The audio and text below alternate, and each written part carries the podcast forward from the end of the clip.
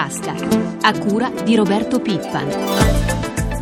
Un cordiale buongiorno da Luigi Massi, crisi europea tra rigore e crescita, destino della Grecia, lavoratori esodati e poi ancora precarietà e riforma del lavoro. È il nostro menù di oggi, ne parliamo con l'economista Carlo Della Ringa, docente di economia del lavoro all'Università Cattolica di Milano. Buongiorno.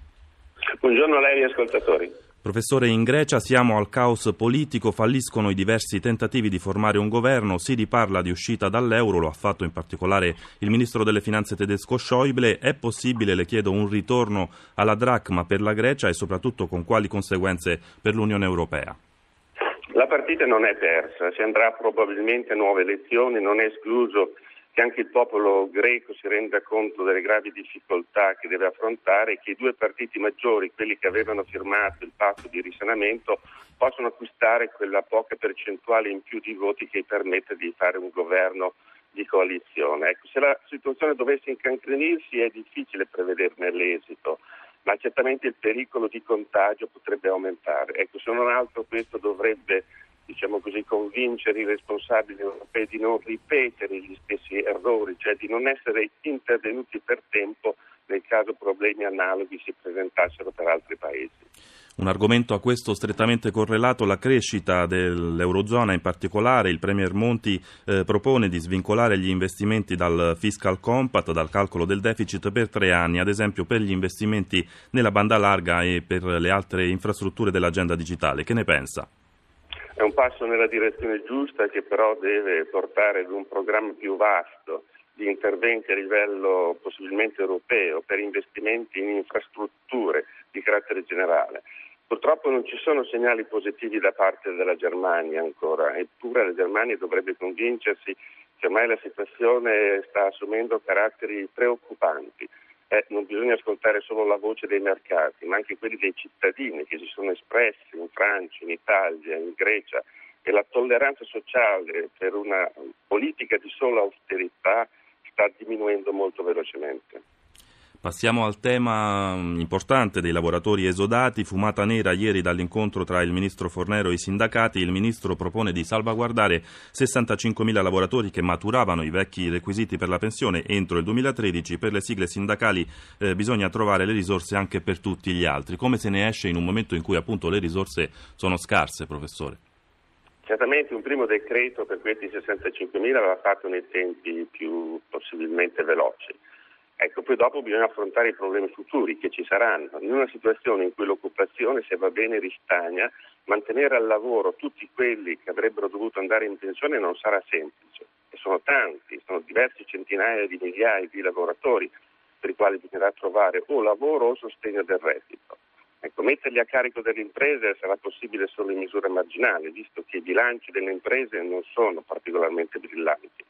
Quindi il problema di avere una platea più vasta di lavoratori anziani da aiutare rimarrà senz'altro nell'agenda politica dei prossimi mesi, se non dei prossimi anni. Veniamo alla riforma del mercato del lavoro. Oggi in commissione al Senato i 27 emendamenti del governo, intanto però fanno discutere le parole di Elsa Fornero che sempre ieri ha parlato del rischio che la riforma aumenti paradossalmente il lavoro nero anziché ridurlo. In 30 secondi, professore, esiste davvero questo rischio? Guardi, eh, la riforma può fare qualcosa contro il lavoro nero, ma in misura solo marginale. Occorre innanzitutto una forte attività di vigilanza da parte della, del Ministero del Lavoro sulle imprese e poi occorre ridurre il cuneo fiscale, perché molto spesso le imprese ricorrono al lavoro nero perché non possono sostenere un costo fiscale che abbia dentro una tassazione così elevata. Grazie per oggi al professor Carlo Della Ringa e buona giornata. Noi restiamo in tema con quanto detto in apertura, le turbulenze dei mercati finanziari causate anche dalla situazione in Grecia. Ci colleghiamo con la redazione di Milano per l'aggiornamento sulle borse. Buongiorno a Paolo Gila. Buongiorno da Milano. Come stanno andando Paolo le piazze asiatiche? Beh, per quanto riguarda Tokyo si muove l'insegna della stabilità con l'indice Nikkei in leggero calo dello 0,08%, più debole invece Hong Kong che a metà seduta lascia sul terreno lo 0,88%, piatta Shanghai. Ieri ancora ribassi a Wall Street in Europa con lo spread che è tornato a salire. Sì, per quanto riguarda oltreoceano, a New York il Dow Jones ha chiuso in calo dello 0,75% e il Nasdaq eh, ha fotografato il, alla fine un calo dello 0,39%. In Europa Milano ha ceduto all'1,18%, Londra allo 0,44%, Parigi ha contenuto le perdite allo 0,20%, positiva invece Francoforte, colpo di reni nella fase finale, ha chiuso a più 0,47%. Per quanto riguarda lo spread, ripartiamo questa mattina da 407 punti base. E quali previsioni si fanno appunto per oggi? Per quanto riguarda l'Europa, le previsioni di apertura sono moderatamente positive, anche Milano è vista in avvio di contrattazione con un progresso tra lo 0,10 e lo 0,20%. Infine l'aggiornamento sui cambi, l'euro. Euro contro dollaro stabile sulle indicazioni di ieri a 1,29,50. Grazie a Paolo Gila dalla redazione di Milano parliamo ora di patrimoni e tasse. Si aprono infatti importanti spiragli nei rapporti fiscali tra Italia e Svizzera riguardo alla tassazione dei redditi da capitale. Il servizio di Roberto Zampa. L'Italia potrebbe presto seguire lo stesso percorso già intrapreso da alcuni paesi europei che hanno stipulato accordi fiscali con la Svizzera. Italia e Svizzera, si legge in una nota del Ministero dell'Economia, hanno aperto un dialogo per affrontare diversi temi fiscali e finanziari, in particolare sul modello di convenzione per la regolarizzazione dei valori patrimoniali detenuti in Svizzera da non residenti. Si tratta dell'annosa questione della tassazione di interessi, dividendi e altri redditi da capitale maturati nel paese elvetico da stranieri stranieri, molti dei quali italiani. Le parti, informa il Tesoro, hanno convenuto che un primo gruppo di tecnici dei due paesi si riunisca il prossimo 24 maggio. Inoltre il Premier Mario Monti incontrerà prossimamente la Presidente della Confederazione, Evelyn Widmer-Schluff. Germania, Regno Unito e Austria hanno già stipulato accordi con la Svizzera per una tassazione dei redditi da capitale riscossa dalla stessa banca e versata in forma anonima ai paesi interessati con aliquote che varierebbero dal 20 al 40%. Ma quanti sono oggi i soldi, tra virgolette, italiani depositati in Svizzera? Ci risponde il tributarista Raffaello Lupi. Non ci sono delle cifre precise perché sono informazioni che ognuno tiene molto gelosamente segrete. Possono al massimo essere sui 200 miliardi. In tutto si stima che due terzi siano in Svizzera Svizzera e quindi facciamo 120. Quanto si può pensare di ricavarne ogni anno sotto forma di tassazione anonima? La redditività può essere stimata diciamo al 5%, sarebbero 6 miliardi l'anno di reddito, a un'aliquota più o meno di un terzo sarebbero 2 miliardi di gettito. Siamo sicuri che all'Italia convenga fare un accordo di questo genere? Di soldi scoperti con la richiesta di informazioni alla Svizzera non è arrivato un centesimo, la convenienza c'è tutta, cioè sono soldi tutto sommato ottenuti a costo zero. Oltre 64.000 nuovi posti di lavoro creati in quattro anni dal sistema delle imprese aderenti alla Conf Cooperative, un dato in controtendenza per un'occupazione in prevalenza femminile con una consistente quota di immigrati. Se ne è parlato ieri all'assemblea annuale della Conf Cooperative. Marco Sabene ha intervistato il presidente Luigi Marino. Questo evidenzia proprio l'originalità dell'economia e dell'impresa cooperativa, che anche in momenti di grande difficoltà riesce in qualche misura a tenere quantomeno sul piano dell'occupazione, come abbiamo fatto in questi quattro anni di crisi, addirittura con delle cifre positive, perché la cooperativa poi dire, si adatta e cerca alla fine di salvaguardare più lavoro possibile, sacrificando magari un po' di profitti e un po' di utili. Ricordiamoli i numeri del dell'occupazione negli ultimi quattro anni? Beh, noi abbiamo oltre 500.000 addetti e il sistema Conf Cooperative ha realizzato nei quattro anni, che poi non dimentichiamo che è proprio il percorso della crisi, abbiamo realizzato un incremento addirittura di quasi il 14% dell'occupazione. Anche se molti vi accusano di essere un po' facilitati da alcune agevolazioni fiscali. Una favola che si ripropone le cooperative proprio perché fanno questo servizio e questa funzione che abbiamo visto che dà questi risultati hanno solo un beneficio, oramai peraltro residuale perché è stato più volte toccato in negativo in questi dieci anni ed è quello di piccola esenzione su una parte oramai residua degli utili. Spesso avete denunciato un ritardo da parte dello Stato nei pagamenti verso le cooperative. Questo intanto perché è un diritto e faciliterebbe molte delle azioni per la ripresa che le cooperative, così come le altre piccole imprese fornitori dello Stato, delle regioni e dei comuni, vengano pagate per le fatture che hanno emesso. Parliamo di riforma del mercato del lavoro. Quale potrebbe essere, secondo voi, lo strumento più utile alle cooperative? Una richiesta che noi abbiamo fatto che il carico di costo aggiuntivo del lavoro sulle cooperative sia graduato nel tempo perché se lo fanno tutto in una volta le cooperative non sono in grado di reggerlo.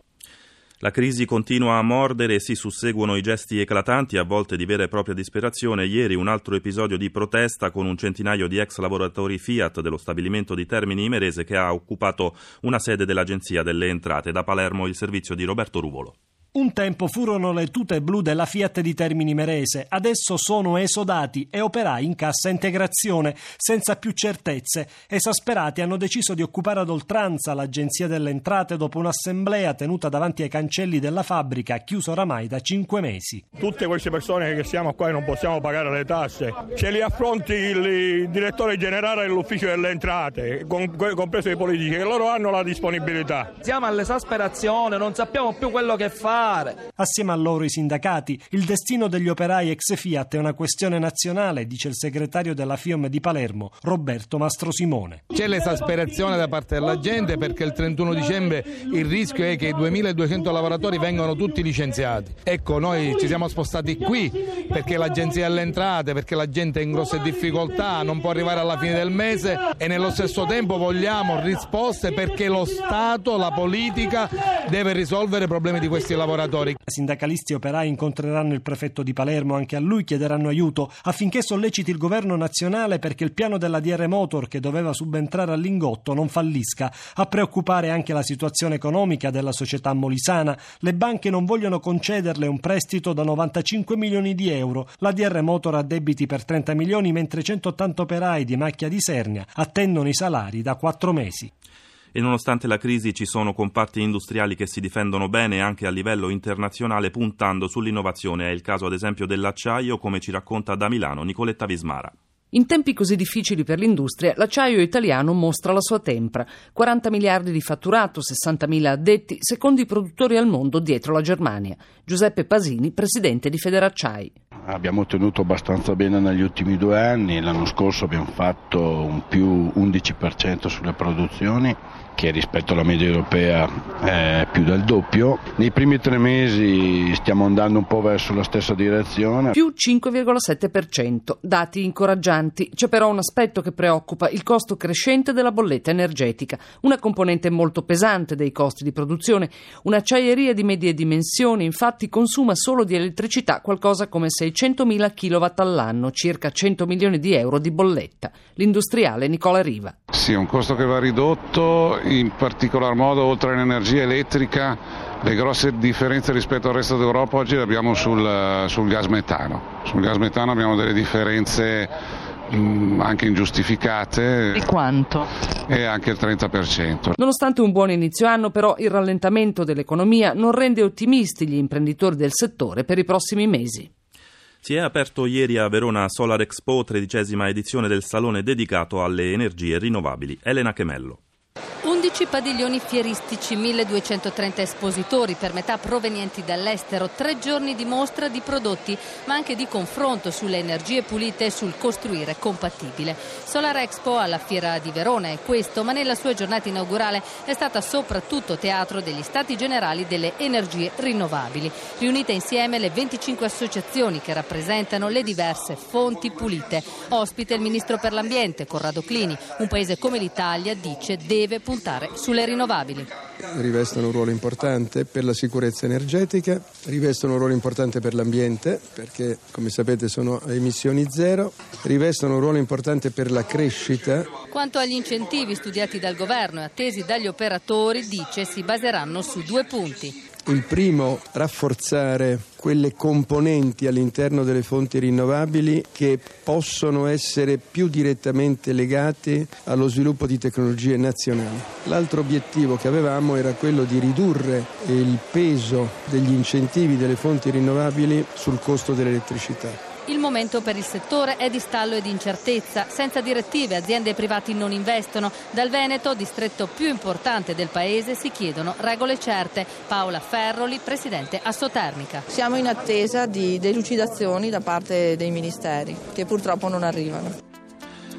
7.56 minuti, Francesca Librandi per l'assistenza al programma, la pagina economica si ferma qui, da Luigi Massi grazie per l'ascolto e linea di nuovo a Paolo Salerno e Francesca Romana Elisei con Prima di tutto.